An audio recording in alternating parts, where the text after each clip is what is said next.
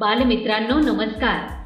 आपण ऐकत आहात महाराष्ट्रातील पहिले शैक्षणिक रेडिओ चॅनेल माय अनंत. प्रस्तुत करता अनंत इंग्लिश स्कूल सातारा. अधिक माहितीसाठी आमच्या अँकर dot F M slash my Anant. या पेजला आवर्जून भेट द्या आणि आमचे कार्यक्रम हक्काने ऐका. इथे मिळतात तुमच्या पाल्यांना प्रगतीचे नवे पंख आणि तुमच्या चिमुकल्यांच्या स्वप्नांना आकार.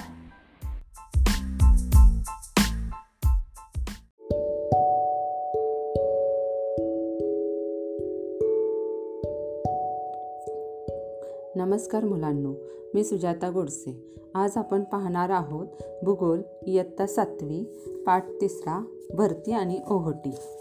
मुलांनो तुम्हाला माहीतच असेल पृथ्वीच्या एकूण क्षेत्रफळापैकी सुमारे एकाहत्तर टक्के भाग पाण्याने व्यापलेला आहे.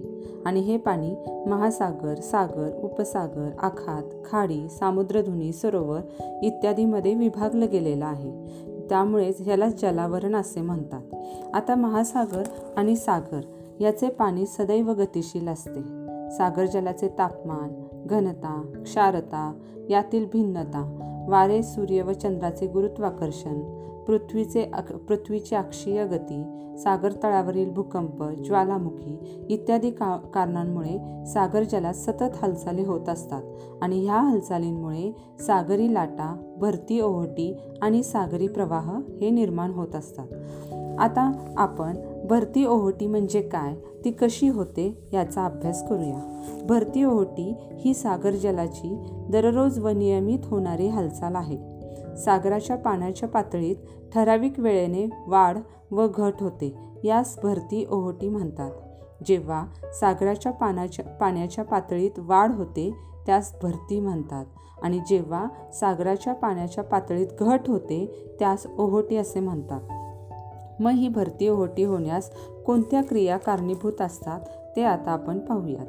चंद्र आणि सूर्य यांचे गुरुत्वाकर्षण बल तसेच चंद्र सूर्य व पृथ्वी या सर्व खगोलांच्या सापेक्ष फिरण्याने पृथ्वीवर निर्माण होणारी केंद्रोत्सारी प्रेरणा. यामुळे भरती ओहोटी ही होत असते. चंद्र पृथ्वीच्या जवळ असल्यामुळे त्याचे गुरुत्वाकर्षण बल हे सूर्याच्या गुरुत्वाकर्षण बलापेक्षा अधिक असते. आता आपण चंद्रामुळे भरती कशी निर्माण होते हे पाहूया. आता आपल्या पाठ्यपुस्तकातील आकृती तीन पॉईंट सहाचं निरीक्षण करूयात. यामध्ये चंद्राकडे असणाऱ्या पृथ्वीच्या बाजूला अ बिंदू म्हणू उत्तर ध्रुव आहे तिथे ब बिंदू म्हणू आणि नाही सॉरी उत्तर बिंदू आहे उत्तर ध्रुव आहे तिथे क बिंदू म्हणू आणि त्याच्या विरुद्ध दिशेला भरती लिहिलेला आहे तिथे क बिंदू असं म्हणूयात. बघा मुलांना पुन्हा एकदा. चंद्राच्या बाजूला असलेल्या बिंदूला पृथ्वीवरील बिंदूला अ असं म्हणू. त्यानंतर उत्तर ध्रुव हा मध्यभागी जो दाखवला आहे तिथे क बिंदू म्हणू. आणि त्याच्या पुढे जो बाण दाखवलेला आहे त्याच्या विरुद्ध टोकाला तिथं क बिंदू असं म्हणू. आता लक्षात घ्या. आता अ हा बिंदू पृथ्वीवरील बिंदू चंद्रापासून जवळ असल्याने या ठिकाणी चंद्राच्या गुरुत्वाकर्षण बलामुळे बल हे सर्वात जास्त असेल. म्हणजे अ बिंदूजवळ चंद्राचे गुरुत्वाकर्षण बल सर्वात जास्त असेल. क या बिंदूपाशी मध्यम असेल तर ब या बिंदूपाशी ते सर्वात कमी असेल. पृथ्वी व चंद्र यांच्या परस्परभोवती परस्पराभोवती फिरल्यामुळे निर्माण होणारी केंद्रोत्सारी बल आणि चंद्राचे गुरुत्वाकर्षण बल हे एकमेकांच्या विरुद्ध दिशेत कार्य करत असतात. क बिंदूपाशी हे दोन्ही बले समान असतात. आता इथे मुलांना लक्षात घ्या की केंद्रोत्सारी बल हा मुद्दा आलेला आहे आणि हे केंद्रोत्सारी बल पुन्हा मी एकदा एक्सप्लेन करेल. आता फक्त आकृतीचे निरीक्षण करून आपण हे ध्यानात घेऊयात की अ ह्या बिंदू चंद्राजवळ असल्यामुळे तेथे चंद्राचे गुरुत्वाकर्षण बल जास्त असेल क मध्ये मध्यम असेल आणि ब बिंदूजवळ ते अजिबात नसणारे अतिशय कमी असणारे. आता पुढे बघा. अ ह्या ठिकाणी चंद्राच्या गुरुत्वाकर्षण बलाचा प्रभाव हा केंद्रोत्सारी बलाच्या मानाने अधिक असतो व पाणी चंद्राच्या दिशेने खेचले जाऊन तेथे भरती निर्माण होते. आता ब ह्या ठिकाणी केंद्रोत्सारी बल हे चंद्राच्या कें गुरुत्वाकर्षण बलापेक्षा अधिक प्रभावी ठरते व पाणी चंद्राच्या विरुद्ध दिशेला ओढले जाऊन त्या ठिकाणी ही भरती होते. म्हणजे एकाच वेळी अ आणि ब या दोन्ही ठिकाणी भरती येते. म्हणजे ज्या अक्षवृत्तावर सॉरी ज्या रेखावृत्तावर भरती झालेली आहे त्याच्याबरोबर विरुद्ध रेखावृत्तावर सुद्धा भरती ही होणार आहे. म्हणजेच पाण्याला भरती म्हणजेच पाण्याला फुगवता येतो. आणि यासाठी लागणारे पाणी इतर भागातून तेथे येते. आणि त्यामुळे या रेखावृत्ताच्या बरोबर काटकोनात असलेल्या रेखावृत्तावरून पाणी ओसरून ह्या भागामध्ये येत असते. आणि त्यामुळे ह्याच्या काटकोणाच्या असलेल्या रेखावृत्तावर त्याच वेळी ओहोटी निर्माण होते. याचाच अर्थ एकाच वेळी चंद्रासमोरच्या रेखावृत्तावर व त्याच्या विरुद्ध बाजूच्या रेखावृत्तावर भरती असते. तर या दोन रेखावृत्ताशी काटकोणात असलेल्या दोन रेखावृत्तांवर ओहोटी असते. पुन्हा एकदा लक्षात घ्या एकाच वेळी चंद्रासमोरच्या रेखावृत्तावर त्याच्या व त्याच्या विरुद्ध बाजूच्या रेखावृत्तावर भरती असते. तर या दोन रेखावृत्ताशी काटकोनात असलेल्या दोन रेखावृत्तांवर ओहोटी असते. आता यामध्ये तुम्हाला केंद्रोत्सारी बल हे वारंवार उच्चारलं गेलेलं आहे. तर केंद्रोत्सारी बल म्हणजे काय हे ध्यानात घ्या. परिवलनामुळे पृथ्वीला एक प्रकारचे बल किंवा प्रेरणा मिळते. म्हणजे पृथ्वी जी स्वतःभोवती फिरत असते त्या फिरण्यामुळे एक बल पृथ्वीवर निर्माण होत असते आणि ही प्रेरणा पृथ्वीच्या केंद्रापासून विरुद्ध दिशेत कार्य करत असते. तिला केंद्रोत्सारी बल असं म्हणतात. आता पृथ्वीवरील कोणतीही वस्तू अशा प्रेरणेमुळे पृथ्वीभोवती अवकाशात फेकली जाऊ शकते. परंतु त्याचवेळी पृथ्वीच्या गुरुत्वाकर्षणाची गुरुत्वाकर्षण बल पृथ्वीच्या केंद्राच्या दिशेत कार्य करत असते. हे बल केंद्रस्थानी प्रेरणेच्या अनेक पटीने जास्त असल्यामुळे कोणतीही वस्तू भूतलावरून बाहेर फेकली जाऊ शकत नाही ती जागच्या जागीच राहते. आता केंद्रोत्सारी बलाचे आणखी एक उदाहरण बघायचं झालं तर केंद्रोत्सारी बल हे गुरुत्वाकर्षण बलाच्या विरुद्ध दिशेने कार्य करत असते. आता केंद्रोत्सारी म्हणजे केंद्रातून बाहेर जाणारा याचा अर्थ तुम्ही स्वतःही घेतला याचा अनुभव तुम्ही स्वतःही घेतला असेल. जत्रेमध्ये चक्राकार पाळण्यात बसल्या बसल्यास वेगाने फिरणाऱ्या चक्राच्या बाहेरच्या दिशेने तुमचा पाळणा झुकलेला असतो. या आणि हा जो झुकलेला पाळणा आहे हे केंद्रोत्सारी बलाचाच परिणाम आहे. आता किचेन बोटात धरून दुसरं उदाहरण बघा. की चेन घ्या ते बोटात धरून गोल गोल फिरवताना काय घडतं? ते त्याचं निरीक्षण करा. त्याचप्रमाणे मिक्सरमध्ये जर आपण पाणी टाकलं मिक्सर सुरू केला तर पाणी कसं फिरतं ह्याचं निरीक्षण करा. ही सगळी केंद्रोत्सारी बलाचीच काय आहेत? उदाहरणं आहेत. आता पुढे आता हे केंद्रोत्सारी बल म्हणजे काय हे लक्षात आलं. म्हणजे भरती जी होती ती एका रेखावृत्तावर चंद्राच्या गुरुत्वाकर्षण बलामुळे झालेली आहे. तर त्याच्या विरुद्ध रेखावृत्तावर हे पृथ्वीच्या केंद्रोत्सरी बलामुळे भरती निर्माण झालेली आहे. हे ध्यानात घ्या. आता भरतीचे दोन प्रकार आहेत. एक म्हणजे उधाणाची भरती ओहोटी आणि दुसरी आहे भांगाची भरती ओहोटी. आता उधाणाची भरती ओहोटी म्हणजे काय? तर चंद्र व सूर्य यांची यांच्या भरती निर्माण करणाऱ्या प्रेरणा अमावस्या व पौर्णिमेला एकाच दिशेत कार्य करतात. म्हणजे अमावस्या आणि पौर्णिमेला काय असतं? चंद्र सूर्य पृथ्वी हे एका रे एका रेषेत असतात. हां? आणि त्या दिवशी जी मोठी भरती येते तिला उधाणाची भरती असे म्हणतात. भरतीच्या ठिकाणी पाण्याचा अधिक फुगवटा झाल्यामुळे ओहोटीच्या ठिकाणीसुद्धा पाणी अधिक खेचले जाते. म्हणजे उधाणाची भरती ही काय झालेली आहे? अमावस्या आणि पौर्णिमेच्या दिवशी येते. कारण त्यांचं गुरुत्वाकर्षण बल सूर्याचं गुरुत्वाकर्षण बल आणि चंद्राचे गुरुत्वाकर्षण बल एकाच दिशेने कार्य करत असतात. त्यामुळे ही उधाणाची भरती ओहोटी ही काय असते? मोठी असते. आता त्यानंतर भांगाची भरती ओ ओहोटी बघूया. चंद्र पृथ्वीभोवती फिरताना महिन्यातून दोन वेळा तो पृथ्वी व सूर्याच्या संदर्भात काटकोन स्थितीत येतो. आता चंद्र पृथ्वी आणि सूर्याच्या संदर्भात काटकोन स्थितीत कधी येतो? तर महिन्या प्रत्येक महिन्याच्या शुक्ल व कृष्णाष्टमीला येतो. या दोन दिवशी भरती निर्माण करणाऱ्या चंद्र आणि सूर्य यांच्या प्रेरणा वेगवेगळ्या दिशेत कार्य करतात. वेगवेगळ्या दिशेत म्हणजे कोणत्या स्थितीत? तर काटकोन स्थितीत असतो. तुम्ही आकृतीचे जर निरीक्षण केलं तुम्ही तीन पॉईंट आठचे आठ ह्या आकृतीचं निरीक्षण केलं तर चंद्र सूर्य पृथ्वी हे काटकोन स्थितीत आहेत. आणि त्यामुळे दोन दोघांचंही गुरुत्वाकर्षण बल हे त्या मानाने जास्त परिणामकारक ठरत नाही आणि म्हणून येणारी भरती ओहोटी काय होते? तर ह्याची पातळी कमी असते ही भरती ओहोटी लहान असते. कारण चंद्र आणि सूर्य यांच्या प्रेरणा वेगवेगळ्या दिशेत कार्य करत असतात त्यामुळे निर्माण होणारी भरती ओहोटी ही काय असते? लहान असते. आता ह्या भरती ओहोटीचे महत्त्व काय? तर ह्या भरती ओहोटीमुळे काय काय होतं? तर भरती ओहोटीमुळे भरतीच्या पाण्याबरोबर मासे खाडीत येतात. खाडीच्या मुखाशी मासेमारी व्यवसाय हा मोठ्या प्रमाणात चालतो. भरतीच्या पाण्याबरोबर मोठी जहाजे बंदरापर्यंत येऊ शकतात तसेच ती सागरात जाऊ शकतात. शहरातील जे सांडपाणी असतं कारखान्यातील दूषित पाणी असतं हे समुद्री किनारी भागात सोडले जाते. भरती ओहोटीमुळे त्याचा निचरा होतो व किनारा स्वच्छ राहतो. शास्त्रज्ञांच्या मते भरतीच्या पाण्याबरोबर समुद्रातील जीव जमिनीवर आले असावेत आणि त्यांचा जमिनीवर विकास झाला असावा. अलीकडे भरती ओहोटीच्या पाण्यापासून वीज निर्माण करण्याचेही प्रयत्न चालू आहेत. भरती ओहोटीपासून वीज निर्मिती करण्याचा सगळ्यात पहिल्यांदा प्रकल्प हा फ्रान्सने हाती घेतलेला होता. आता त्यानंतर आपण बघूया की आणखी काय परिणाम आहेत भरती ओहोटीचे.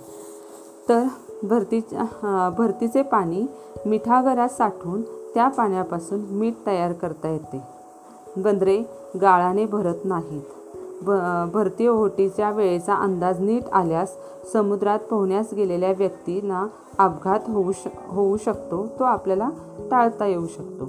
भरती ओहोटीमुळे तिवारा तिवाराची वने किनारी भागातील जैवविविधता इत्यादींचा विकास आणि जतन हे होत असतं. त्यामुळे असे हे भरती ओहोटीचे फायदे आहेत. आता त्यानंतर आपण पाहूया की भरतीची वेळ रोज बदलते. आणि ती कशी बदलते? काय कारणीभूत असतं? हे ध्यानात घ्या. त्यासाठी पाठ्यपुस्तकातील तीन पॉईंट नऊ हे आकृतीचं निरीक्षण तुम्ही करा. त्या भरती ओहोटीची प्रक्रिया ही सातत्याने घडत असते. भरतीची कमाल मर्यादा गाठल्यानंतर ओहोटीला सुरुवात होत असते. तसेच पूर्ण ओहोटी झाल्यानंतर पुन्हा भरतीला सुरुवात होत असते. आता आकृतीमध्ये जो कप हा बिंदू चंद्रासमोर आलेला आहे तेथे भरती होते. त्याचबरोबर त्याच्या विरुद्ध दिशेस असलेल्या ड ह्या बिंदूवर देखील भरती येईल. कारण ड हा बिंदू पृथ्वी पृथ्वीवर क या बिंदूच्या विरुद्ध स्थानावर असल्याने तेथे भरती आलेली आहे. आता क हा बिंदू. ड या ठिकाणी जाण्यास किती कालावधी लागेल? तर बारा तास लागतील. आणि तो पुन्हा त्याच्या मूळ स्थानावर येण्यास चो पुन्हा बारा तास म्हणजे एकूण चोवीस तास लागतील. याच प्रकारचा बदल ड हा विरुद्ध बिंदूतही घडेल. ड हा क बिंदूपर्यंत येई येईपर्यंत बारा तास लागतील. आता ड ह्या बिंदूवर पुन्हा भरती येण्यासाठी किती कालावधी लागेल? तर बारा तास पंचवीस मिनटं लागतील. आता हे पंचवीस मिनटं का? तर जेव्हा ड हा बिंदू क या जागी येईल तेव्हा तेथे भरती असणार नाही. कारण का? तर त्यावेळी चंद्र देखील थोडासा पुढे गेलेला असेल. त्यामुळे पृथ्वीला पुन्हा त्या चंद्रासमोर येण्यास पंचवीस मिनटं अधिक जास्त लागतील. म्हणून बारा तास पंचवीस मिनिटानंतर ड हा बिंदू चंद्रासमोर आल्याने तेथे भरती येईल. व त्याच वेळी क या डच्या क या डच्या विरुद्ध बि बिंदूवर देखील भरती येईल. ल लक्षात आलं का मुलांनो? म्हणजे सकाळी म्हणजे ज्यावेळी भरती पहिली भरती होती दिवसातून दोन वेळा भरती ओहोटी होत असते. पहिली भरती ज्या वेळी येते त्याची वे त्याच्याबरोबर बारा तास पंचवीस मिनटानंतर दुसरी भरती येणार आहे. कारण का? तर म तो विरुद्ध बाजूचा बिंदू पुन्हा मूळ स्था बिंदूपर्यंत येईपर्यंत चंद्र पुढे सरकलेला असतो आणि तो पुन्हा चंद्रासमोर येईपर्यंत पंचवीस मिनटं आणखी लागणार आहेत. म्हणून दुसरी भरती ही बारा तास पंचवीस मिनिटांनी येईल. आता उदाहरणच लक्षात घ्या ना. जर समजा सकाळी सात वाजता भरती आली असेल तर पुढची भरती ओहोटी कधी असेल? तर सकाळी सात नंतर तुम्ही मोजा. बारा तास पंचवीस मिनटं. तर तुमच्या लक्षात येईल की संध्याकाळी सात वाजून पंचवीस मिनिटांनी ही दुसरी भरती ओहोटी येईल. पुन्हा सात वाजून पंचवीस मिनिटानंतर पुन्हा बारा तास पंचवीस मिनटं मोजा. मग पुढची दुसऱ्या दिवशीची सकाळची भरती कधी येईल? ते तुमच्या ध्यानात येईल अशा प्रकारे भरती ओहोटीच्या वेळा ह्या काय होत असतात? बदलत असतात. आज मुलांनो तुम्हाला एक लक्ष भरती ओहोटी कशी होते हे ध्यानात आलं. भरती ओहोटीसाठी दोन बलं महत्त्वाची आहेत. ती म्हणजे केंद्रोत्सारी बल आणि गुरुत्वीय बल. पृथ्वी स्वतःभोवती फिरल्यामुळे पृथ्वी चंद्र पृथ्वीभोवती फिर फिरल्यामुळे ही सगळी बलं निर्माण झालेली आहेत.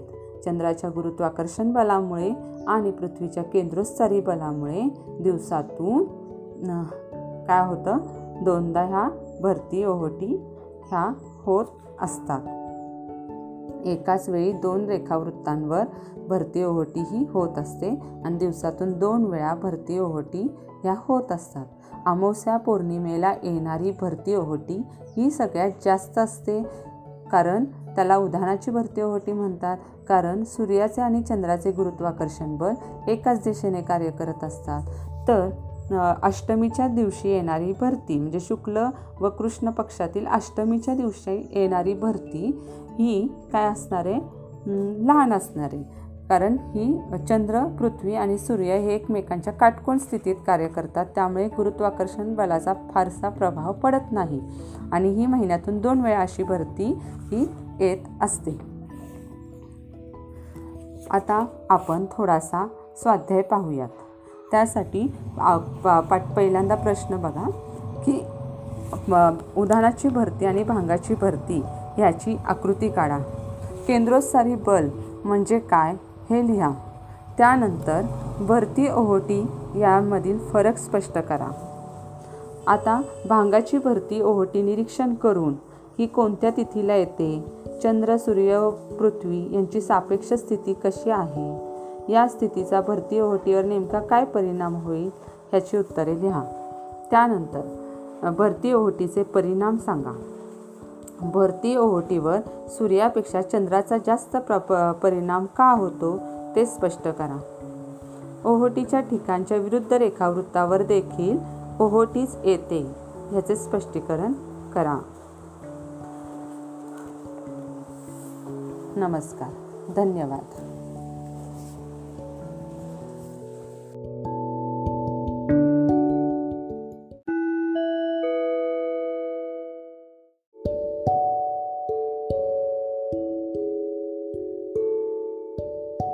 नमस्कार. माय आनंद या रेडिओ चॅनेलवर सर्वांचे स्वागत. मी सौ शिंदे व्ही एस आजचा दिनविशेष आज दिनांक आठ ऑगस्ट. एकोणीसशे बेचाळीस रोजी भारतीय राष्ट्रीय काँग्रेसने गोवालिया टँक मैदानावर झालेल्या अधिवेशनात चले जाव हा ठराव मंजूर केला. या प्रसंगी महात्मा गांधींनी करेंगे या मरेंगे हा संदेश दिला. चला आता आपण आपल्या विषयाकडे वळूया. आज आपण इतिहास विषयातील युरोप आणि भारत हा पाठ पाहणार आहोत. ज्याप्रमाणे चीनमध्ये सुरू झालेल्या कोविड नाईन्टीनचे परिणाम हे सर्व देशांना भोगावे लागत आहेत. त्याचप्रमाणे आधुनिक कालखंडामध्ये युरोपमध्ये घडणाऱ्या विविध घडामोडींचे परिणाम हे भारतावर होत होते. पहिल्या पॉईंटकडे वळूया आता. आपला पहिला पॉईंट आहे प्रबोधन युग. प्रबोधन म्हणजे काय? प्रबोधन म्हणजे नवे विचार नवीन बदल. इसवी सन तेरावे ते सोळावे शतक प्रबोधन युग म्हणून ओळखले जाते. या काळाला प्रबोधन युग असे म्हणतात. का बरं या काळाला प्रबोधन युग म्हणतात? कारण या कालखंडात प्रबोधन धर्मसुधारणा चळवळ आणि भौगोलिक शोध या घटनांमुळे आधुनिक युगाचा पाया घातला गेला. म्हणजेच येथे युरोपमधील मध्ययुग संपून आधुनिक युगाला सुरुवात झाली.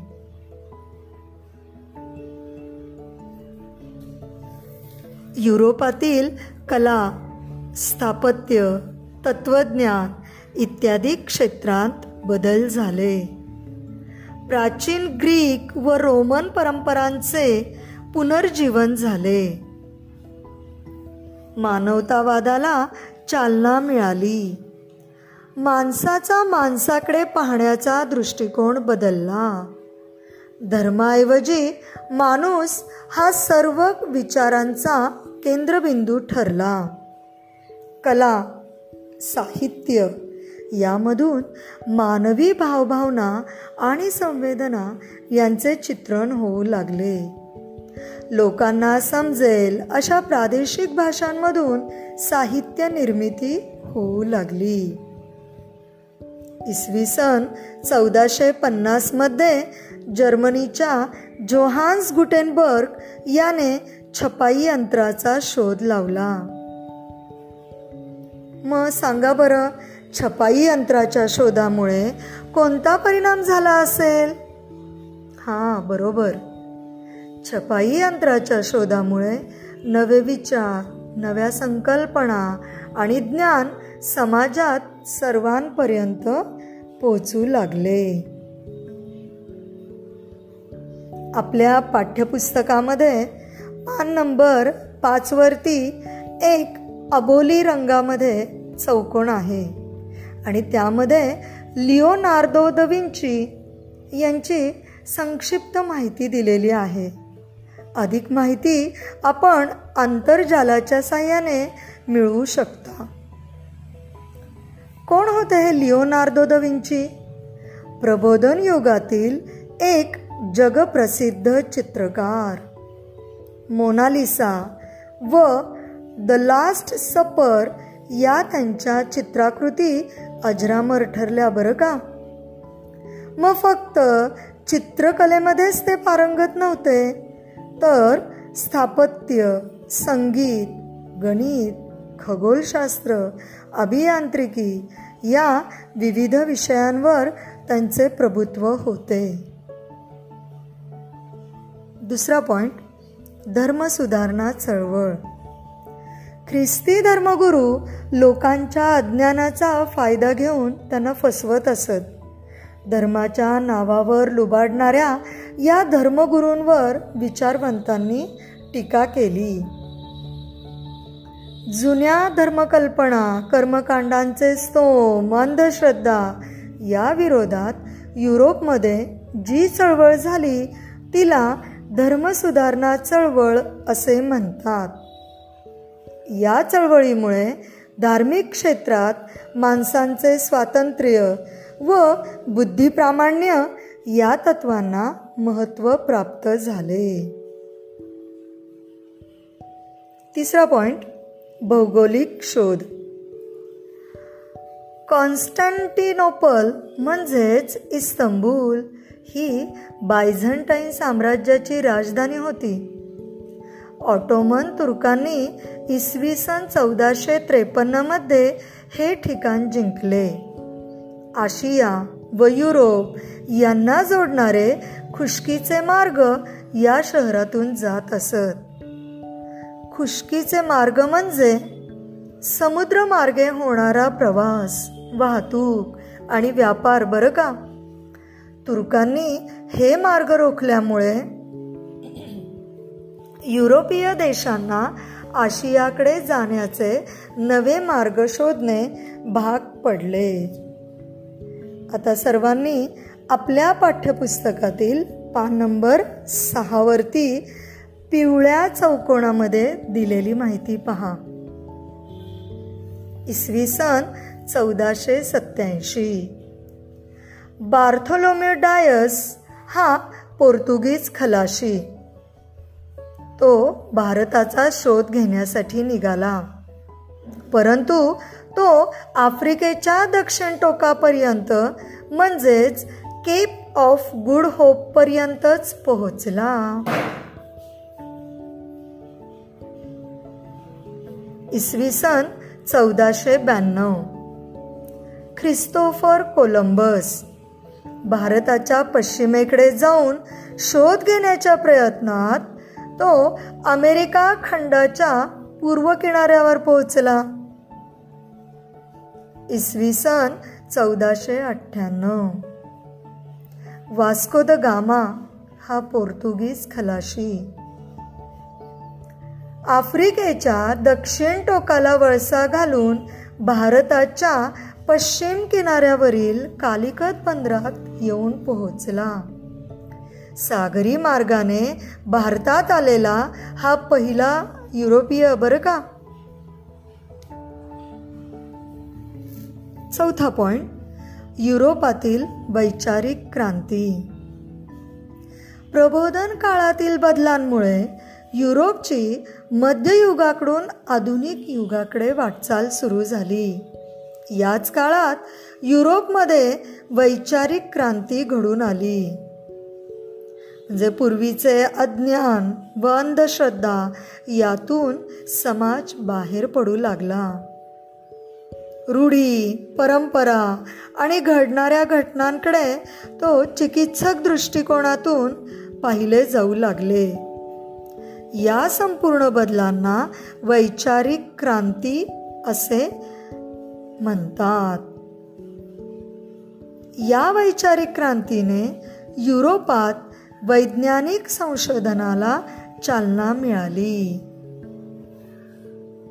पुढे पाचवा पॉइंट राजकीय क्षेत्रातील क्रांती. अठराव्या आणि एकोणीसाव्या शतकात युरोपमध्ये अनेक क्रांतिकारक घटना घडल्या. त्यामुळे या कालखंडाला क्रांतियुग असे म्हणतात. मग या अठराव्या आणि एकोणीसाव्या शतकात अशा कोणकोणत्या घटना घडल्या? चला पाहूया आपण. पहिली घटना बघूया क्रांतियुगातील बिल ऑफ राईट्स या कायद्याने राजाच्या अधिकारांवर मर्यादा आल्या. इंग्लंडचे पार्लमेंट सार्वभौम झाले. सार्वभौम. आठवलं का रे? गेल्या वर्षी आपण सातवी इयत्ता सातवीला नागरिक शास्त्रामध्ये पाठ दुसरा संविधानाची उद्देशिका. यामध्ये सार्वभौम सार्वभौमत्व या शब्दांचे अर्थ पाहिलेले आहेत. आठवत आहे का रे कुणाला? सार्वभौम म्हणजे काय? एखादे राज्य परकीय नियंत्रणाखाली नसणे असा या सार्वभौम शब्दाचा अर्थ आहे. इंग्लंडमध्ये लोकशाहीच्या विकासाला चालना मिळाली. दुसरी क्रांतियुगातील घटना अमेरिकन स्वातंत्र्य युद्ध. अमेरिका खंडाच्या शोधानंतर युरोपीय देशांनी आपले लक्ष या खंडाकडे वळवले. इंग्लंडने उत्तर अमेरिकेच्या पूर्व किनारपट्टीवर तेरा वसाहती स्थापन केल्या. सुरुवातीला इंग्लंडचे या वसाहतींवर नाममात्र वर्चस्व होते. परंतु पुढील काळात इंग्लंडच्या पार्लमेंटने अमेरिकन वसाहतींवर जाचक बंधने व कर लादण्यास सुरुवात केली. अमेरिकन वसाहतीतील स्वातंत्र्य प्रिय जनतेने याला विरोध केला. इंग्लंडने वसाहतींविरोधात युद्ध पुकारले. अमेरिकन वसाहतींनी जॉर्ज वॉशिंग्टनच्या नेतृत्वाखाली सैन्य संघटित करून प्रतिकार केला. अखेर वसाहतींच्या सैन्याचा विजय झाला. ही घटना अमेरिकेचे स्वातंत्र्य युद्ध म्हणून ओळखली जाते. अमेरिकेची संयुक्त संस्थाने हे स्वतंत्र राष्ट्र निर्माण झाले. पुढची क्रांतियुगातील घटना फ्रेंच राज्यक्रांती.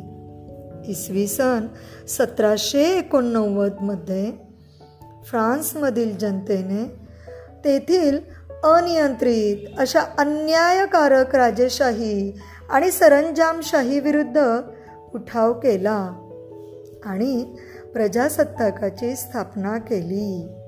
ही घटना फ्रेंच राज्यक्रांती म्हणून ओळखली जाते. फ्रेंच राज्यक्रांतीने जगाला स्वातंत्र्य समता बंधुता या मूल्यांची देणगी दिली. पुढची क्रांतियुगातील घटना औद्योगिक क्रांती. अठराव्या शतकाच्या उत्तरार्धापासून युरोपातील औद्योगिक क्षेत्रात क्रांतिकारक बदल घडू लागले. बाष्पशक्तीवर चालणाऱ्या यंत्राच्या साह्याने उत्पादन होऊ लागले. घरगुती उद्योगांऐवजी कारखाने उभे राहिले. हातमागाऐवजी यंत्रमाग आले आगगाडी आगबोटी यांमुळे वाहतूक वेगवान झाली. म्हणजेच यंत्रयुग अवतरले. यालाच औद्योगिक क्रांती असे म्हणतात. इंग्लंडमध्ये औद्योगिक क्रांतीला सुरुवात झाली.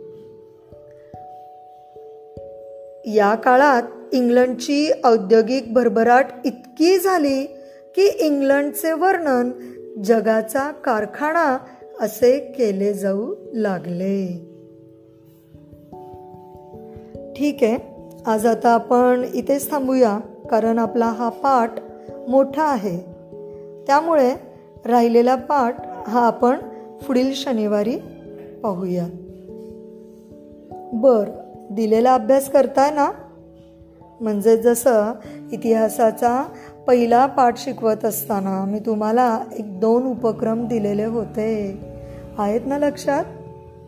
करताय ना ते ज्यांनी केले त्यांच्यासाठी शाबासकी.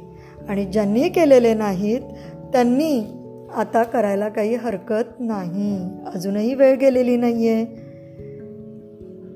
तर रा उपक्रम त्याचबरोबर पाठाखालील स्वाध्याय हा लिहायचा आहे बरं का? म्हणजे आत्तापर्यंत झालेल्या विषयांमधील पाठांचा सांगतीये मी. उद्या नऊ ऑगस्ट रविवार आहे. उद्याचा दिनविशेष मी इथे आवर्जून सांगणार आहे कारण तो आपल्या विषयाशी संबंधित आहे बरं का? उद्या क्रांती दिन आहे. समाज कार्यासाठी बलिदान दिलेल्या अशा थोर समाजसुधारक नेते क्रांतिकारक यांना मी अभिवादन करते. तसेच उद्या जागतिक आदिवासी दिन आहे. धन्यवाद.